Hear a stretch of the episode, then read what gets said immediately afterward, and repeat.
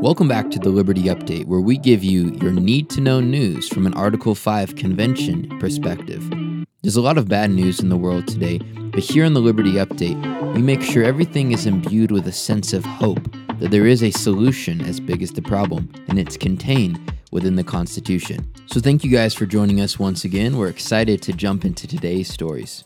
Today, we're discussing a congressman who suggested banning military from watching Fox News, the central bank digital currency agenda, bipartisan support for a convention of states in Pennsylvania, and an uplifting story on the praying football coach who won a religious liberty case in the Supreme Court last year. Thanks for listening, and now we'll get right into it. Our first headline of the day is Congressman suggests banning military from watching Fox News. Nothing scares the DC political establishment quite like the free flow of information. Heaven forbid the American people should ever get their hands on dis or misinformation. Who knows what sort of pushback that might cause against the political establishment? According to a sensationalized fear campaign from Vote Vets, giving our troops the freedom to decide what TV they want to watch might be anti American, anti democracy, and anti military, specifically if they choose to watch Fox News. Letting the military watch Fox News, they say, is apparently anti American. Fox hosts election lies and disinformation, splits the ranks, hurts unit cohesion, and weakens America's national defense, Vote Vets claimed baselessly on Twitter. They must be removed from all TVs on military installations now. They then went on to clarify their censorious demands. Quote, the Pentagon has to ban Tucker Carlson, Laura Ingraham, and Sean Hannity from all military facilities at home and abroad. Talk about Orwellian.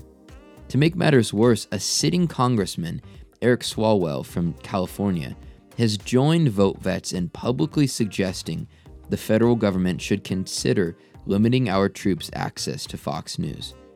When asked about imposing congressional oversight on the popular media outlet, the congressman responded, quote, I think about our troops, and I've been all over the world and I visited some of our troops in some of the harshest places, and nothing makes them feel more like home than their access to American television programming, and a popular channel is Fox News. I don't want to get into the business of telling troops what they can and cannot watch, but if you have a news station that a court is going to rule in its evening hour is perpetuating dis and misinformation, I don't know if I disagree with Vote Vets, who is saying that we need to take a look at how this is being broadcast to our troops. Our government is looking for any excuse to subvert the Constitution, flout the First Amendment, and limit our access to information. Remember, Newsmax has already been banned from live TV this year, and now they're coming after Fox. We must realize that this is so much bigger than so called misinformation. This is about dictating newspeak. It's about censoring anyone who dares question the government controlled political narrative. We must speak up against our corrupt government while we still can and louder than ever before. Thankfully, Article 5 of the Constitution gives us the means to do just that. With the collapse of both Silicon Valley Bank and Signature Bank this past week, the push for a central bank digital currency is likely just around the corner. If you haven't heard, get ready to start hearing the acronym CBDC central bank digital currency. It's a way to transform the entire US payment system online, encouraging all Americans to depart from paper money. For years, the Federal Reserve has been considering this option. They say that it could potentially serve as a new foundation for the payment system and a bridge between different payment services. But as skeptics note, everything would become trackable and controllable by the government. As mentioned in a Wall Street Journal op ed last month, a CBDC dollar would empower the Fed, not Americans.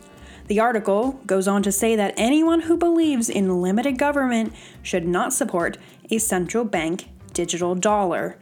The writer also says that this will compromise Americans' freedom, which brings into question why would we ever willingly compromise our freedoms for a digitalized dollar? And with just a little digging, the warning signs are very clear. Freedom doesn't align with digital currency. And we can look to China as an example of this. China has experimented with expiration dates on personal finances. How daunting to think the government could one day tell us that our money will be regulated by DC bureaucrats, or how much we have to save, or when our funds are no longer valid.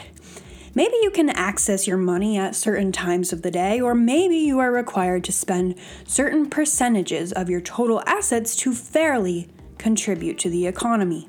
In China, 50% of point of sale payments are made with a mobile wallet or app, and just 13% of payments are made with cash. And our own Federal Reserve has noted this in their reports, saying that if this trend emerges in the US, consumers may open up to digitalized central bank money. And as we know, COVID really furthered along digitalized payment options. Many people now use their Apple wallets or the one tap credit cards for very easy forms of payment. But many businesses also rejected cash during COVID and maybe still do, which is just encouraging this digitalized central bank even more. But we're not there yet, and maybe it's time that we all consider using cash more frequently to counter this agenda. Just last week, Republican House Majority Whip Tom Emmer warned that this technology could expand financial control over Americans. He recently introduced the CBDC Anti Surveillance State Act to halt efforts of unelected bureaucrats in Washington, D.C. from stripping Americans of their right to financial privacy. And one more point on this in 2021, the Biden administration rolled out a cybersecurity executive order, which could easily be furthering along this process. At the end of the day, it's about independence from the government, which is the entire purpose of the Convention of States movement. It doesn't really matter who you are or your political leanings most Americans can see that our federal government is out of control and at any given moment is a threat seemingly to at least half the country. We're scared and terrified of our federal government, no matter who's in charge, which is why Convention of States should be a bipartisan issue. All Americans should desire to see power brought back home to their states where decisions can be made closest to the people who most align with their values. This is why we're excited to see in Pennsylvania, the Convention of States resolution has been introduced with bipartisan support, sponsored by Representative Frank Burns, a Democrat, and Representative Dawn Keefer, a Republican. They wrote in their memorandum concerning Article 5 Today, the federal government makes too many of the policies left to the states under our Constitution. When policies are made closer to home at the state level, regular citizens have far greater access to the process and an opportunity to have their voices heard and considered. Nationwide polling conducted by the Trafalgar Group last year revealed that nearly two thirds of the American people, across party lines, support a convention of states for the topics stated in this resolution. They go on to explain how an Article 5 convention would work and then finally note we are sure many of you frequently hear constituents expressing a desire for someone to do something about that mess in Washington. This resolution reflects our willingness as a state and state legislatures to exercise our proper role in protecting and defending the Constitution of the United States by using the constitutional check that was provided to us by our founding fathers to exercise control over a runaway federal government. I ask you to please join us in supporting this resolution. We are so thrilled to see this bipartisan support for Convention of States in Pennsylvania and are wishing the Pennsylvania team luck as they push this resolution across the finish line. And closing off with a happy story and a win for religious freedom, a Washington school district has reinstated the praying football coach you may have heard about last summer, who was fired for praying on the football field with the team. Last June, the Supreme Court ruled that former high school assistant football coach Joe Kennedy had a right to pray on the field after football games, something that the high school said he was not allowed to do publicly. The school district said that they were trying to avoid the appearance that the school was endorsing a religious viewpoint. And as a result of continuing his prayers, Kennedy lost his job in 2015 but he didn't submit to the unconstitutional treatment.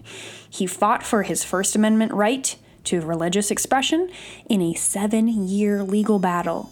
Despite the tensions, Kennedy was eager to return to coaching, and a spokesperson for him said he was reinstated to his former position on March 8th. And he is set to return to campus when spring football begins sometime in the next few months. And a $2 million settlement between Kennedy and the school district was presented to the school board during a public meeting on Thursday. Carrying patience, grit, and trust in God, this football coach is an inspiration, and he helped confirm for all of us Americans that we have religious liberty and that we can dispute institutions that are infringing on our constitutional rights. Well, that's all the news we have for you this week. Thank you so much for taking the time to listen to the Liberty Update with Jake and Bree. We'll be back next Friday.